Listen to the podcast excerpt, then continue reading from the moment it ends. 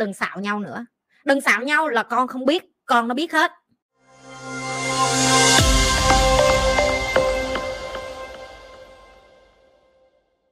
Mình 40 tuổi, lấy chồng 15 năm. Có hai con trai sống không hạnh phúc với chồng và vừa cờ bạc, vừa vô tâm và ngoại tình. Giờ muốn ly dị mà sợ gặp thằng khác nó cũng tệ, mình làm ra tiền. Cô đơn, xin nhi lời khuyên đây là một trong những cái mà nhi gặp rất là nhiều, nhất là những cái khách hàng của nhi mà những cái cái người mà họ đến một cái độ tuổi như gọi là trung niên rồi họ mới nhận ra là gia đình không phải là cái điều làm cho họ hạnh phúc nữa. Nhi sẽ để cái câu này ở đây để cho các bạn nhìn thấy được là kết hôn nó không phải là cái con đường cuối cùng đi đến hạnh phúc của bạn. Và ly hôn cũng không đồng nghĩa với việc là bạn bất hạnh. Tại sao như nói như vậy? Tại vì á các bạn phải biết tại sao khi như ly hôn xong như có thể sống một cách phà phỡn và như sống lên và phơi phới như vậy? Và như, nhi không khuyến khích người khác ly hôn nhưng như sẽ phân tích cho mọi người hiểu tất cả là sự chọn lựa nó làm sao.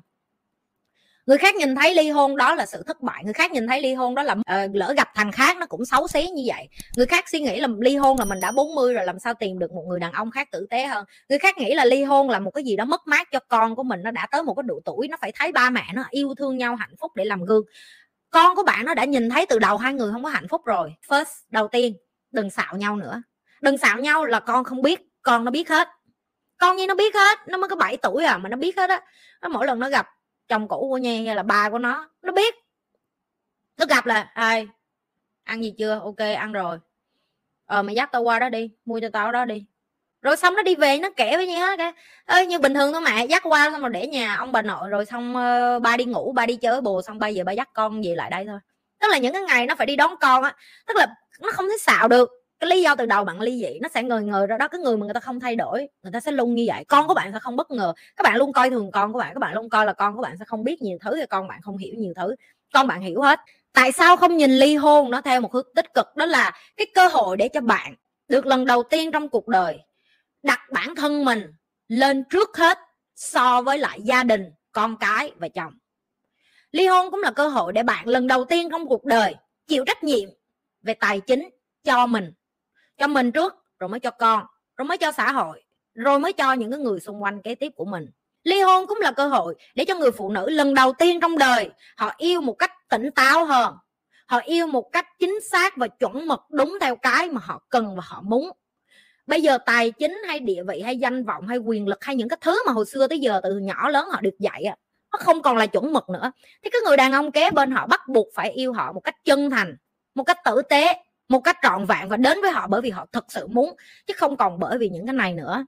Và ly hôn đôi khi cũng là cơ hội để cho bạn bước ra khỏi cái cuộc hôn nhân của mình, nhìn nó một cách khách quan như là người thứ ba và người thứ tư, để bạn biết được là nếu như bạn không sống hạnh phúc và ổn bạn vẫn có cơ hội kịp bước ra để không làm tổn hại đến con của mình.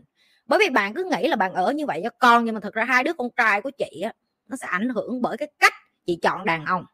Sau này nó cũng sẽ chọn phụ nữ yếu đuối như chị. Một là nó sẽ chọn phụ nữ yếu đuối như chị, tức là sao? Nếu như mà người phụ nữ đến với nó mà ngoại tình, mà lăng nhăng, mà bậy bạ, mà cờ bạc, nó sẽ nghĩ là à không sao hết. Mẹ mình từng chịu đựng như vậy, mình cũng sẽ phải chịu đựng như vậy, tại vì đó là hôn nhân và như đã dạy cho các bạn cái này rất là nhiều rồi, cái cuộc chiến mà bạn không chiến đấu cho chính mình á, con của bạn sẽ phải chiến đấu, con của bạn sẽ phải chiến đấu để mà nó sống cái cuộc đời của nó, để mà nó sống khác đi với ba mẹ nó nó phải chiến đấu rất nhiều. Đầu tiên nó phải chiến đấu với hệ thống niềm tin mà nó được dạy lên từ nhỏ đến lớn từ bạn.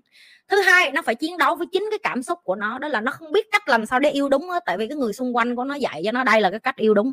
Trong khi chính bạn còn biết là bạn không có yêu đúng. Một lần nữa Nhi muốn các bạn hiểu được thông điệp mà Nhi muốn nói. Nhi không khuyến khích ai ly hôn hết. Nhưng mà nếu như bạn đang ở trong một mối quan hệ mà các bạn thừa biết đó là nó là một cái sự giả tạo đeo mặt nạ sống với nhau, chịu đựng, và bạn nghĩ là bạn giữ nó lại để mà cho con bạn rồi cho cái này cái kia, bạn có tiếp tục sống như vậy không? Ảnh hưởng gì đến nhi? Thiệt, bạn cũng làm cho nhi giàu lên, chắc chắn luôn. Nhưng mà bạn sẽ mất cơ hội để gặp được cái người đàn ông hoặc là gặp cái người bạn đời mà tử tế hơn và tốt hơn và chăm sóc và yêu thương bạn chồng không phụ việc nhà và con cái, nhưng mà chồng có đem về nhà được tháng 200 triệu không?